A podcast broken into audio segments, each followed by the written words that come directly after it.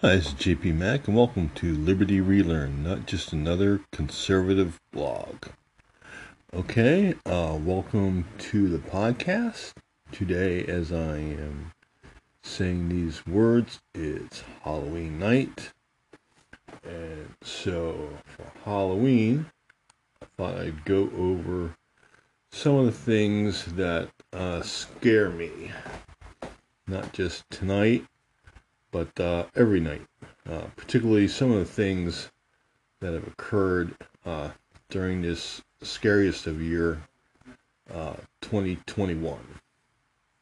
And so we'll just jump right into it. Halloween, as you may know, is a lead in to All Souls Day.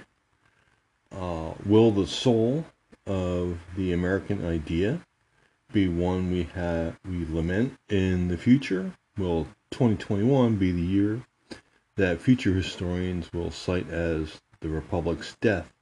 Halloween may be a scary day, but 2021 may mark the beginning of a scary era for this country. The rise of authoritarianism, inflation, collectivism, and shortages should scare the average American. And if the left has its way, will continue to do so for the foreseeable future. It's not too late to turn back, but will we? Tuesday, November 2nd, is All Souls Day, is also Election Day. How we celebrate one may affect how we celebrate the other. And so, in the spirit of Halloween, here are a list of four real things that scare the hell out of me this Halloween. Not just this Halloween, but this entire year. Uh, first on the list is shortages. This is a man made catastrophe. When you pay people not to work, this is what you get. Not enough people designing, making, transporting, and selling things.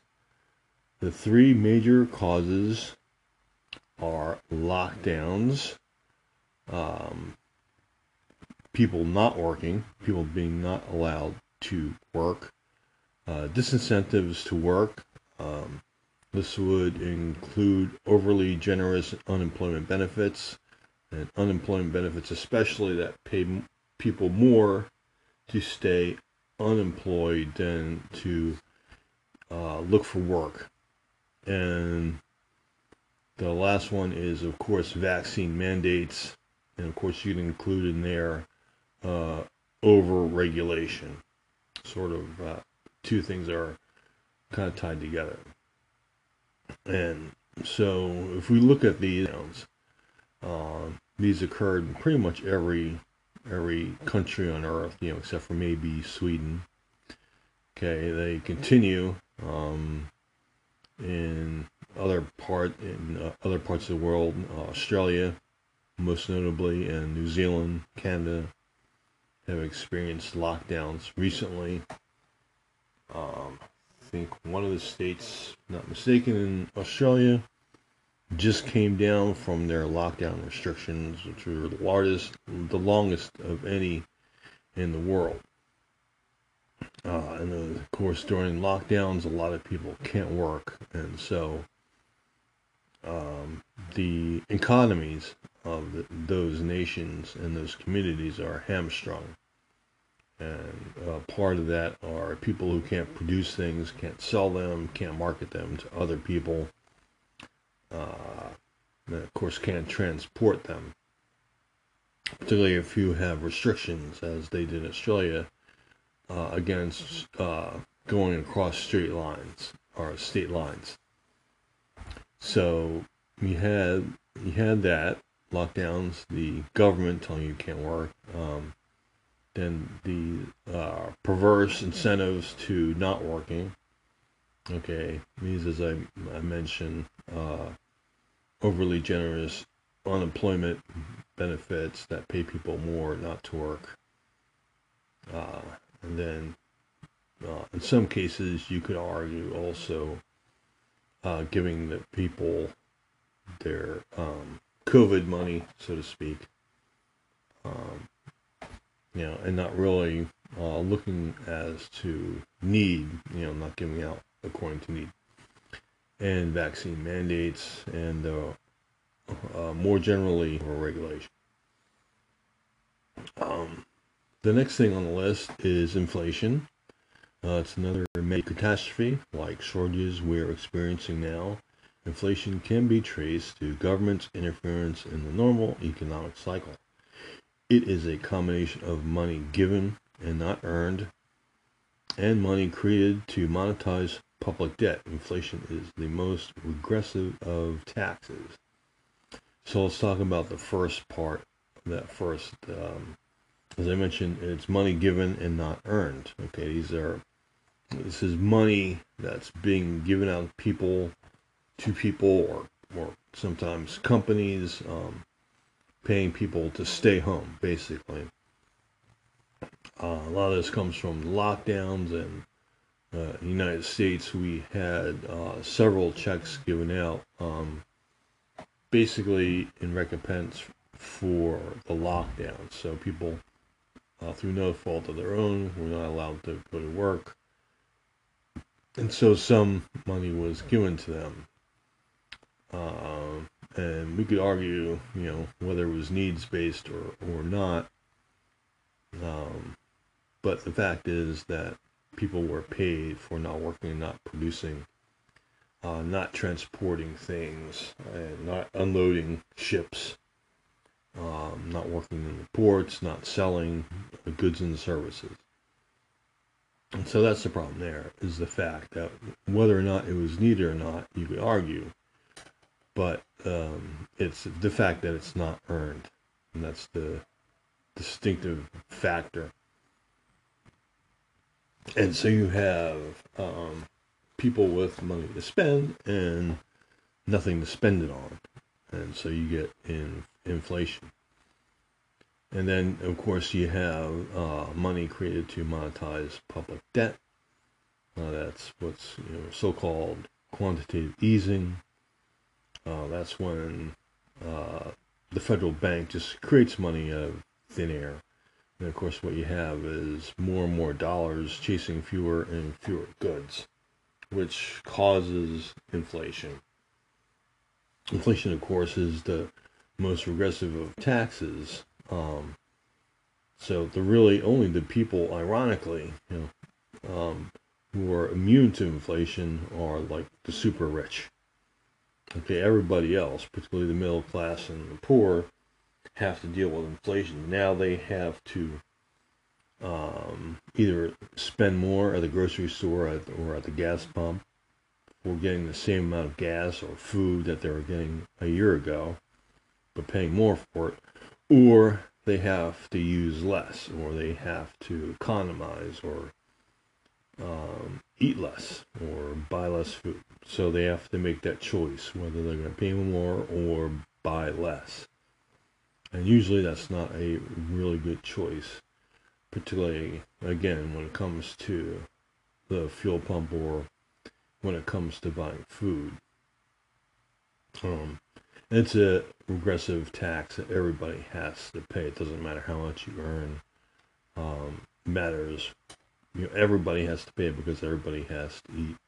Everybody pretty much has to support themselves in some way. Most people have to buy gas. Uh, most people have to put a roof over their heads, and so inflation uh, cuts down the buying power of each dollar. And so um, the people who cause these, um, again, this is a man-made catastrophe, and people who cause these catastrophe, as we'll explore later on in the podcast, may be well-meaning, but they don't understand. You know, this is an unintended consequence of some of the other, um, I would say, foolish things people are doing. Uh, sometimes with good intent, sometimes with not.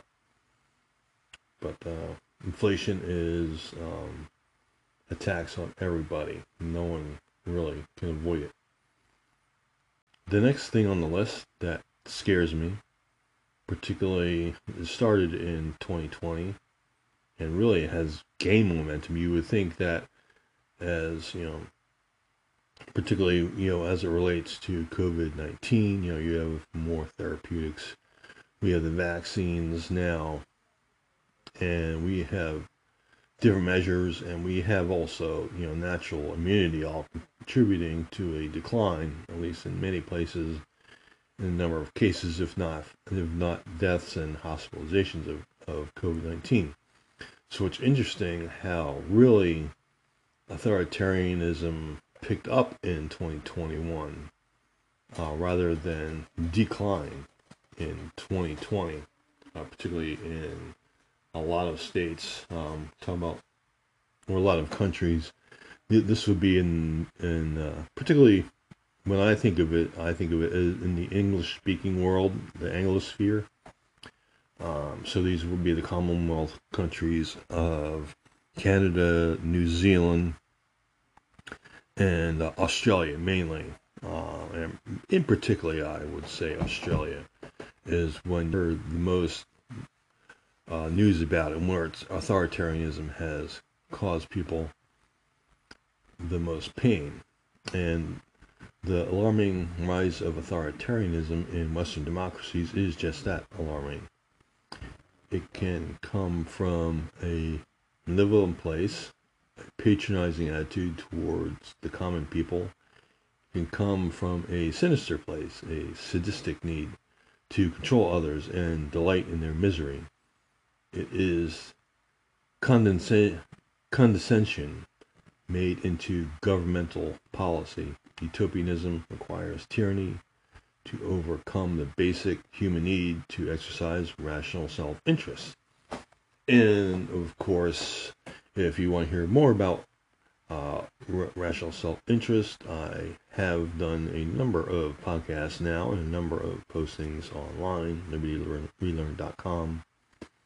Um, speaking of Ayn Rand in particular, or you can just go directly to the source. And, and if you want to hear about more about rational self-interest, uh, I suggest you pick up a copy of uh, Ayn Rand's either Atlas Shrugged or The Fountainhead or uh, her nonfiction works on the subject. But um, yeah, or come here again if you want to go back to the catalog.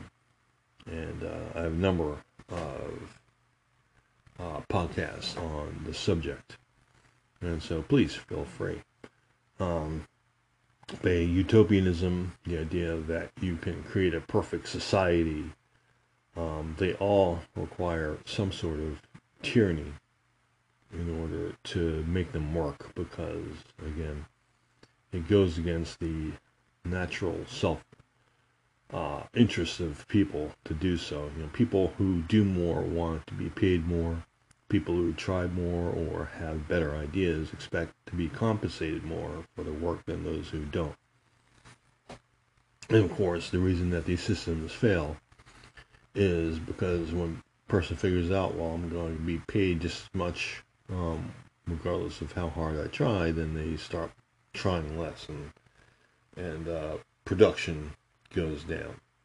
Okay, and if the state or the society needs production to be up at a certain level, then authoritarianism, force, um, is the only way to compensate for uh, the lack of looking out, allowing people to look out for their own self-interest.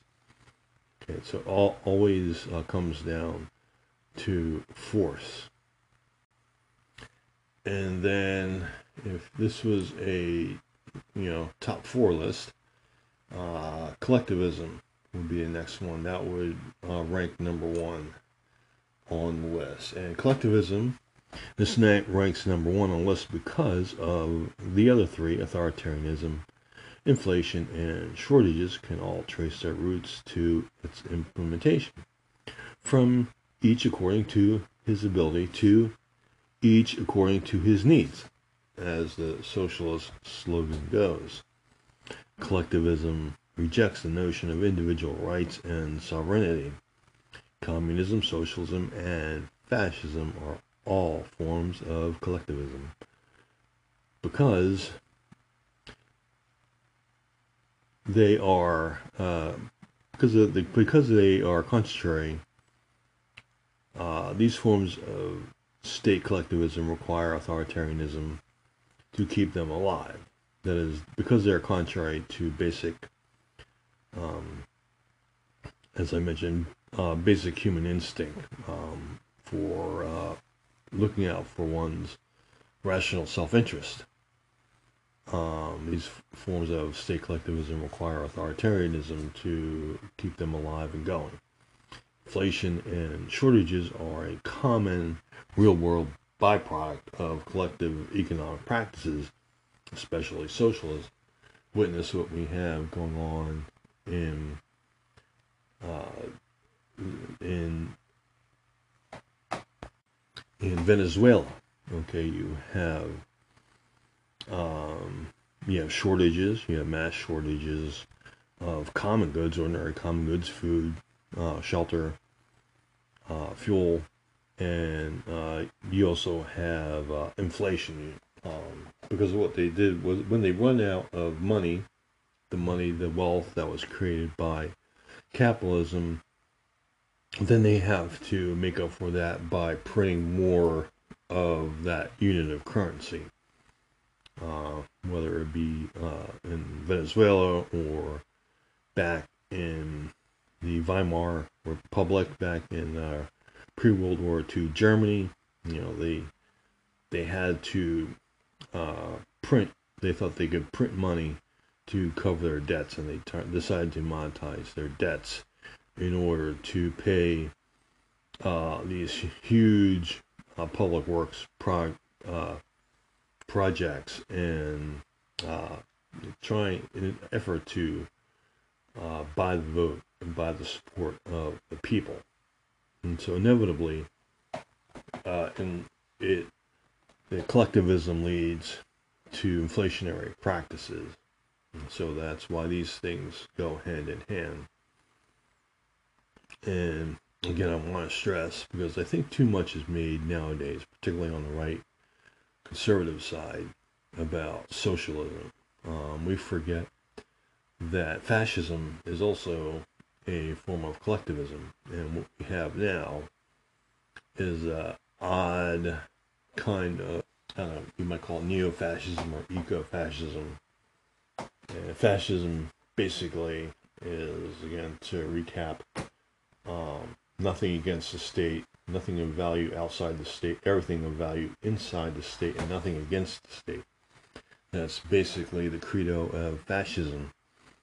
And uh, where socialism and communism, well, socialism in particular, imagine state ownership, direct state ownership of goods and resources and means of production. Fascism pays some sort of lip service.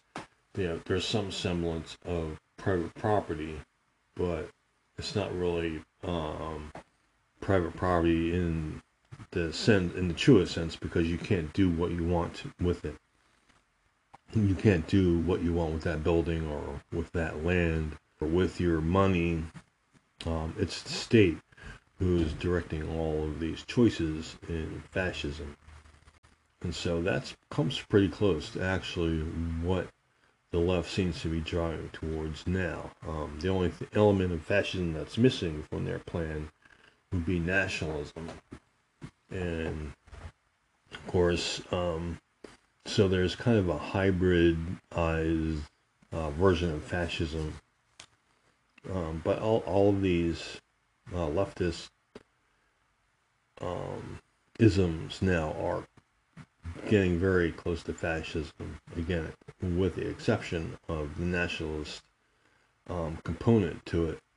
Uh, you have everything there. You have the totalitarianism or authoritarianism. You have the meddling of state in uh, business practice. Um, one thing is, I would I like to say is that in fascism, is like having the government, the state, uh, being at the head of every board of directors and every uh, in every uh, company and corporation in that in that country. Um, so the uh, state always has a stay. It's always one of the the, the deciders of what the company can do, and often it's the decider. Um, again, I mentioned, I think last week was, if you remember the movie and uh, story of uh, Oskar Schindler of Schindler's List. Um, he was basically an entrepreneur. He was a capitalist. Uh, but during the Third Reich, of course, and under fascism, under Nazism, he was told basically what to make, how much to make, and uh, who to sell to, who you know who you could sell to, who you can't sell to, and what the price was going to be. And so, although you know Schindler would have been allowed uh, some flexibility um, with the running day to day of his business, and of course that that uh, expressed, expressed itself in him being able to hire certain people um, and save them from the concentration camps of the you know from the the Third Reich from the Nazis, and so he had some say in uh, who he can hire, and so he took that opportunity to save people from the concentration camps.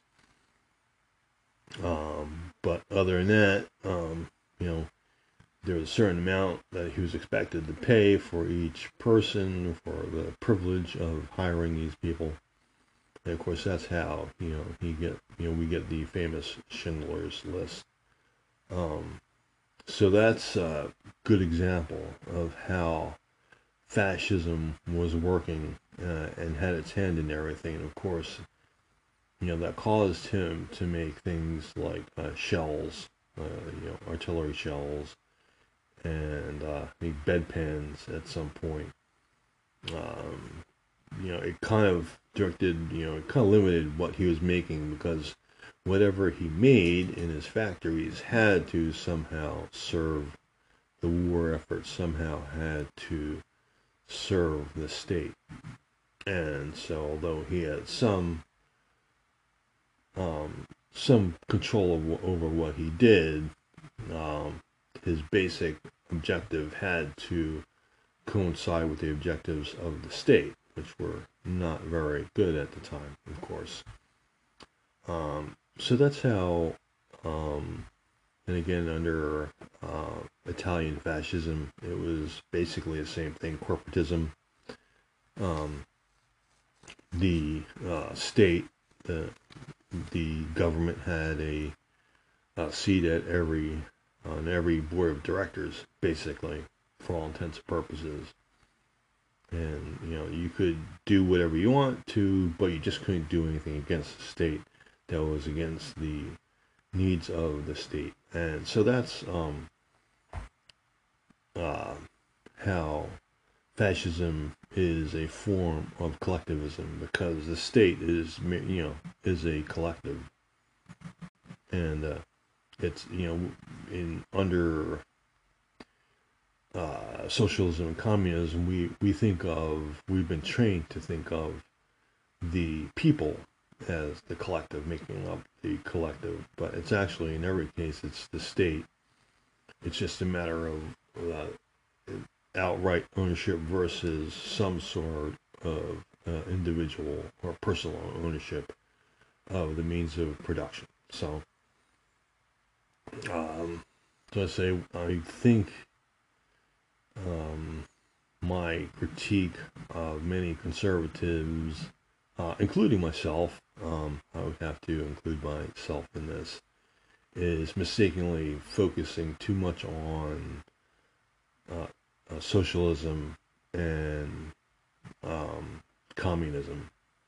Because um, we, you know, we remember back to the Cold War era. You know, we may remember back to the formation of the People's Republic of China and Chairman Mao and all those things he did and taking over the resources and means of production there. We remember the uh, Soviet Union. Um, another state, you know, the, the Soviet was the uh, collective. And then, of course, you had uh, uh, more modern examples in the 20 going into the 21st century, you know, such as Venezuela. And of course, you had company or countries dabble in socialism, collectivism, but socialism in particular, such as Sweden, you know, Nor- Norway, and Denmark. You know, these countries, the Nordic countries, that people like Bernie Sanders like to tout as being a success for socialism. Uh, what he doesn't realize, what he expects you not to understand, is that these companies were successful economically before and after implementing socialism, but not during the implementation of socialism. And so now in these countries, they, though they have huge um, welfare states, um, they do have a free market economy. It's not a planned economy. And this, of course, is another facet of collectivism, because um, globalism, of course, by its very nature, is a form of collectivism. And so you have you know, things like the Great Reset, um, where they're they're talking about after COVID, you know, building back better. Uh, but what the part they don't talk about is, particularly what seems to be going on in this country nowadays, is before you can build that back better, you know, the things that uh, COVID didn't do naturally, um, the government is now finishing off that destruction of the economy. And so that is all in the name of collectivism, the idea that um, the whole is greater than the individual parts. And this comes from a mis- misguided idea of altruism, the idea that you're doing things for others. But the concept, um, as Ayn Rand points out, altruism is, at least as, as it's been expressed through collectivism, is that you have um, you know, you ba- it basically comes down to mob rule. Basically, what it all comes down to it's it's when they say it's for the good of the people, good of the ruling class, and you have no really you've no collectivist society, particularly uh, a former a former formal sorry a formal um, collectivist society, such as a fascist society or a socialist society, where you have organized the economy for the purpose of collectivism. And in, the, in those cases, you have the uh, things like the civil rights of people, individual civil rights being trampled on. And of course, you've seen this in, in name of fighting COVID. You know, you don't have the natural right, turns out, on collectivism, to um, the free expression of your religion, not when it conflicts with the stated needs of the collective. Okay? You're expected not to go to church or practice your religion or meet in any large groups uh, for religious purposes because that goes against the needs, so-called needs of the collective. And so you have the trampling of human rights, religious rights, the, the right to uh, assemble, freely assemble. Um, and of course, in places like Australia, you don't have a formalized, formalized uh, constitution like we do in the United States. We don't. They don't have a Bill of Rights um, that clearly delineates their rights in some countries as we do in the United States. You know, so the Australians and the New Zealanders and uh, they don't have um, a Bill of Rights like we do in the United States. And so it's a little bit easier for them to trample on rights. Um, you know, again, the right to the freedom of religion, uh, freedom of association, that would include being able to meet people you know, to have a, a party in your backyard or uh, attend a funeral or a wedding ceremony or a religious ceremony or a concert. You know, these are all things that we took for granted up until the COVID era uh, a short time ago as our natural rights. And all of a sudden, when the authoritarians had an excuse to take away these rights, they exercised that.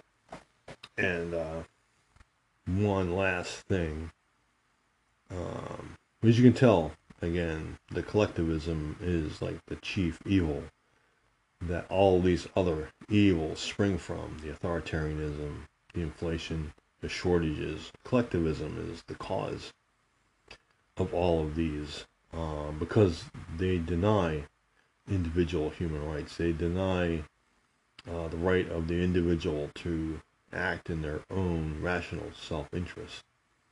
Now, um, Ayn Rand talked about selfishness, but she qualified uh, that, that term, selfishness, as to being acting in the rational self interest. And so that's not being uh, selfish as we're taught to think of being selfish. It means uh, doing what makes you happy, um, but not at the expense of others. So uh, for example, um, someone might well opt to get you know, voluntarily get uh, inoculated disease such as COVID-19. You know, they may uh, opt to get vaccinated, and they might do it because they have a loved one, or they, they themselves um, might not be susceptible, particularly to disease, but they may have a loved one who is. So uh, selfishness can include, you know, you don't have, you don't want anything to happen to that loved one, so you get yourself uh, immunized, and uh, so it's not always for one's being selfish, you know, and doing nothing for others, um, because there are plenty of examples of things that we do for others that we do for them because it helps us, it makes us happy. I mean, basically, you know, feeding your kids, putting them through college, giving them a good education, and healthcare. They these are all things that we do for others. Um, and so, rational self-interest um, can you know can and does include doing things for others but it's those things that we decide are important that we prioritize and not what someone else prioritizes for us. Um, that's not what you have in a collectivist society. You have the collective you have basically the mob deciding what it wants for itself. And you're allowed to work within the parameters or exist within the parameters of what the collective wants and the collective needs. Um, but re- in the real world, what it turns out to be is you have you very quickly develop a tier two tier this um, society, one of the ruling elites, you know, the government and the other ruling elites, and you have the commoners, or the serfs. Um, and you know, the uh, ruling elites will tell you, and they tell themselves to justify their actions, that you know they're this, they're the the trained ones. Um, you know, it's kind of like the uh, um, the, the philosopher kings um, that utopian society uh, speaks about uh, you, you, know, they consider themselves the philosopher kings or uh, the administrators. You know, these are people who know better than you how to organize society, and so you just have to trust them, and you have to subordinate what you, what your own uh, self-interest is over to them. You know, you have to subordinate your own uh, wants, needs, and desires to the collective's wants, needs, and desires it always comes down to who gets to decide that. And usually that's one person. And usually that one person or persons don't practice what they preach. Um, and of course, we've seen the hypocritical action. So a lot of people, um, um, like having parties um, when the rest of their state uh, is not allowed. You know, they are getting their hair done or getting haircuts, even though um, you know beauty salons or barbershops are not allowed to open under COVID restrictions. They find a way to work around these restrictions for themselves and their friends because they feel themselves above such laws.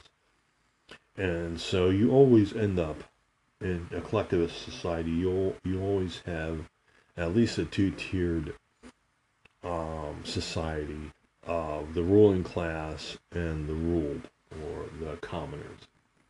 And that is the essential problem. And of course, um, these things um, that I mentioned, uh, they give rise to authoritarianism because you can't have a collectivism that goes against basic human nature without authoritarianism. So you have to have force to enforce the collectivism.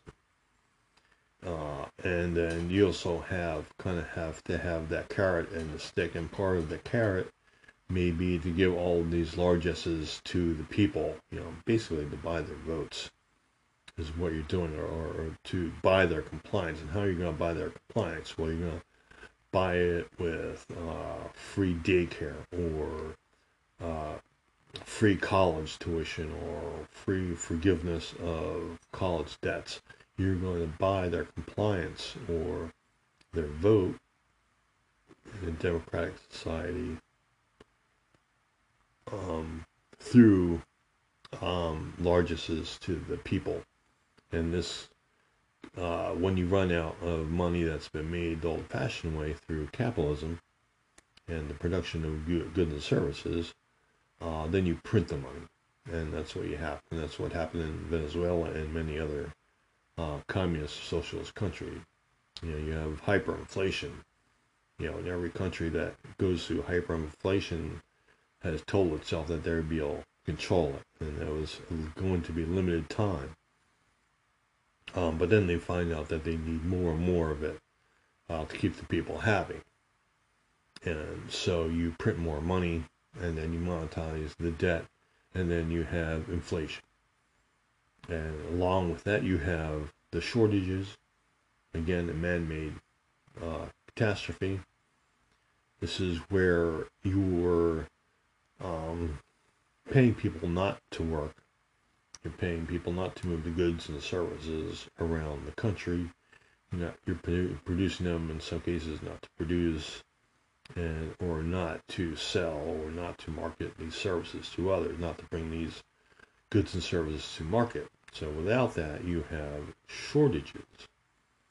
And what happens um, is then you have to go back to authoritarianism, and now you have people telling you this is what happens, particularly you know when you think of in the Mao's China, you know, communist China or the Soviet Union, you have people telling you that you are going to be a factory worker.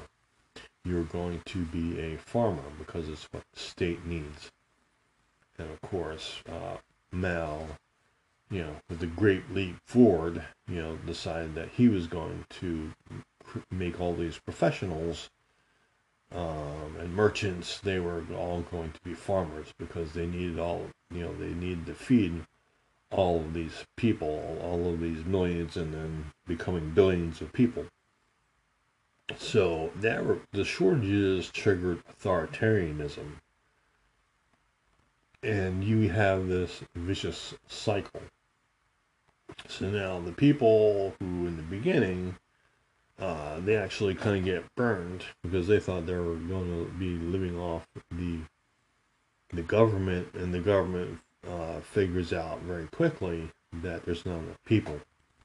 And you have shortages, and so now you, they have to force people to work. And all of a sudden, you're taking a test um, to see what sort of job you're qualified for, and you are going to do that job. They decide uh, that, that the state needs. And so you have all of these things interacting each other with each other in a negative way. Uh, but collectivism is the cause of all of it. So I mean, you you only have to look in the world, you know, 2021 today, particularly when you see countries. These are formerly free countries like Australia and New Zealand that because of COVID 19 uh, gave these people who always had this latent need for authoritarianism, um, they had this latent need to control people and to, you know, to make their utopian society. Uh, these people, these authoritarian leaders, were able, were given the excuse to um, take away, and uh, the excuse always is for the it's for the greater good. And every tyrant that's ever been uh, has rationalized their actions, their tyranny, as for being for the greater good. Um, and as I mentioned, the greater good really turns out to be, you know, it never goes against the greater good of the ruling class. And um, it ends up that the lower class or the the pleb class or the commoner class or the um, serf class um, is given just enough to keep them from rising up against their oppressors, keep them happy and keep the system working. Uh, you know, you feed them just enough to make the tractors and the factory and keep some sort of economy going. And so you have this, and but since it all goes against basic human nature, as I mentioned, uh, it always falls apart in the end. It's just a matter of time. But before then, you have uh, an ever increasing rise of authoritarianism and totalitarianism going on. You, you know, as the need for the collective to exert its authority um, the more and more rights, more and more human rights get trampled on. Of course, if you want to think of um, a country that tramples on the human rights um, of the people the most, it's always the more authoritarian countries. It's always the North Korea, Koreas of the world or the communist Chinas of the world um, and those with less authoritarianism, um, they generally are the more successful liberal democracies, the um, the capitalist countries. These are the ones with have less authoritarianism because you have to have freedom. You know, capitalism works with freedom, and uh, so you have freedom and capitalism working synergistically um, to reinforce each other. And but you have kind of the opposite happen with collectivism. You have collectivism and authoritarianism working uh, synergistically against the um, people, against their human rights, and against their freedoms. And so these are on this Halloween. These are the things that scare me now, of course, I could give a couple of honorable mentions. Um, many of them fit into somewhere into one of these categories, particularly collectivism. Uh, you have wokeism, you know, the dividing up of people into groups and pitting them against each other. So you have wokeism or uh, you, know, you have critical race theory being taught um, these things that are naturally divisive um, ideologies. These are the the religion of collectivism. These are the secular religion of uh, collectivist societies. You know, wokeism, leftism, uh, etc., and pitting people against one against each other. Um, black against white, male against female, uh, straight against gay, etc., etc. Uh, basically, to in an effort to break down, break down the cohesion of society in the uh, aim of building it back up again, you know, building back better, so to speak, in their minds.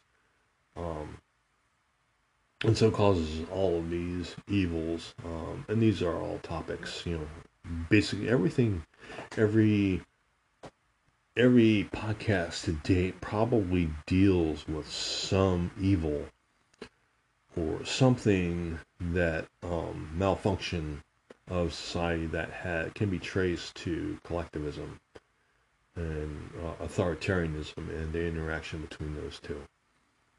And so I think we covered a lot of ground actually. Um, and the other thing that scares me is the um, complacency of the people. Um, people are just willing to go along with it. You know, go along to get along. You know, you know they figure you know maybe they can be one of the ruling class, or you know they just play ball. They can be one of the people who wind up on top. You know, when the revolution comes. And so that that scares me. The number of people are just willing to go along, but it is a normal human trait, I should say and it's something that Dennis Prager has pointed out that people, the natural state of people is to want to be taken care to, care of or cared for. You know, people want to be cared for as opposed to freedom. Freedom is a learned value. Okay, so it's not a value innate in people. It's it tends to be a learned value. And so, as long as you're taking care of people, they're very all too uh, ready to give up almost any freedom um, for uh, in exchange for uh, for you know being taken care of. So that's kind of alarming, and of course, it's kind of alarming the people who are willing to go along with such doctrines. You know, particularly you know we're in the living lifetime of many people who grew up under, you know, believing that Martin Luther King was right and that his nonviolent strategy of people uh, being allowed to assimilate, you know, into the American dream and, you know, partake in the American dream equally. You know, and the idea of judging people not by the color of their skin but the content of their character, that's that's in the memory of many people living today. And then there's people, including myself, who were brought up uh, believing and knowing that's right and that's meshes with our, our Christian beliefs and the Judeo-Christian philosophy. Um, the teaching of Martin Luther King Jr., you know, meshes, and Gandhi comes to mind too, uh, even though he was a Christian, but his his methods and his uh, you know, vi- you know, nonviolent protest idea um, meshes nicely um, into our Judeo-Christian values of Western civilization. And so it's very alarming how many people are very uh, at ease with the idea of just, you know, they say, you know, a common refrain is, you know, we want to burn the whole thing down, we want to burn the whole system down. And they haven't given too much thought of what they want to build it back up with uh, what's going to replace it after they burn it down because they've only been taught what was wrong with it. And so you have things like 1619 Project um, teaching a distorted version of American history. You know, people like Howard Zinn, uh, of course, you know, fueling that. And uh, with his atrocious version, distorted version of American history, and then you know you have the 1619 project and you have the marginalization of the religious you know you you have um, you know religions replaced with you know secular religion and you know what has what good has that done? You know how how's that been working out for you? We've gone through a generation or, or three now of large control of you know of secular religion, um, such as climate change alarmism, uh, environmentalism, but in a very negative way. You know, like I say, climate changeism, uh, leftism.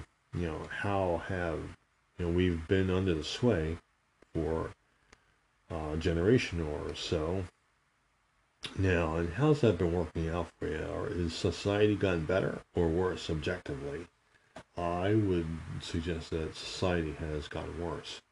And so the people who want to tear down uh, capitalism and rebuild that in some sort of collectivist society, some utopia, uh, first need to understand that utopia cannot and will not ever exist um, because it can't. And also that they need to um, consider well what they're going to replace it with. You know, you tear down Western civilization. Well, Western civilization gives you those values that you've bastardized into your altruistic or uh, collectivist thinking. So ironic that you want to tear down the very Western civilization that gives you the value and that you may have distorted beyond recognition, but you, you that you're trying to practice with altruism. You know, it's it's Western civilization that gives you those things in, in the first place. So you have that ironic kind of effect, which maybe I'll I'll speak of more lately. But these things, um, just the willingness of people to go along with this and just shed their freedom. Um, you know, what they consider what used to be considered unanimously or universally as basic human rights. You know, the rights of life, liberty, and pursuit of happiness, the, right to uh, worship as one sees fits and associate with those one wants to associate with. These were all considered universal, universally considered human rights up until about two years ago. So it's alarming how just people, how easily some people made the switch. And now we're also kind of seeing the, the pain in that, um, and then you, you, there's a lot of stories of Australia now of constables, member of the police forces, they're quitting their jobs. They realize that they're on the wrong side because of history, and um, they don't like doing what they're being told to do, enforcing these lockdowns, and of course they're getting a lot of deserved bad press of um, you know, beating people up for being in the wrong place at the wrong time, um, and all of these authoritarian measures that are being, you know, people cannot, you know, you have these construction workers that cannot get on with the, the work of constructing the things that society needs. And, and these people can't run their small businesses. And they're tired of, a lot of them are tired of it. And there's a lot of problem. There's a lot of public uprising uh, particularly in australia and now you have uh, maybe it's just a trickle but it is a growing number i think of people in the police force involved with law enforcement saying you know enough is enough i'm not doing this anymore and so i mean that is kind of uh, kind of encouraging that some of these, or all of these things, hopefully, that are scary now, particularly to freedom loving people. Um, so these these are things that uh, freedom loving people should be scared of, but um, know that you can we can overcome them if, if our determination, if our if our will is equal to the task um, is equal to the, collect- the, collectivists. I think the people who believe in freedom, you know, will win out eventually. They do seem to win out, and that's a good thing. So, but in the meantime, it's kind of scary the direction we're going, and I'm not sure we're going. Uh, how long we're going to stay in that direction? I think it's going to be uneven. Um, our turnaround uh, is going to happen. We may control, um, continue down the road of authoritarianism with the mandates for a little while longer because of help you know helps people you know helps collective you know there's a synergistic effect between collectivist and authoritarianism you, you know you have that synergistic effect and so the more you want of the other, the more you have to have of the other. So um, you have that, but it is scary how many people are willing and we're willing to just um, go along with the program and even just abandon what hitherto had been considered human, human rights of of uh, the right to uh, freedom of association, freedom of religion, and, freedom of speech, and how how easily people were ready to not just give those up, but in some cases forcibly take them from others. And that's a little bit scary. So that's your Halloween thought. Of course, you probably won't hear this until after Halloween, but still um, something to um, to think about and to contemplate over the next week until we meet again at libertyrelearn.com and Liberty Relearn the podcast. And also, I appreciate you uh, listening to this Halloween special as it is. And hopefully, you've had, by the time you heard, heard this, a safe and happy Halloween. And we look forward to next big American holiday of Thanksgiving. And uh, but until then, we'll have a few episodes, a few more things to talk about between then. Uh, so thank you for listening. And until then, stay healthy and happy and free. And be not afraid. Thank you.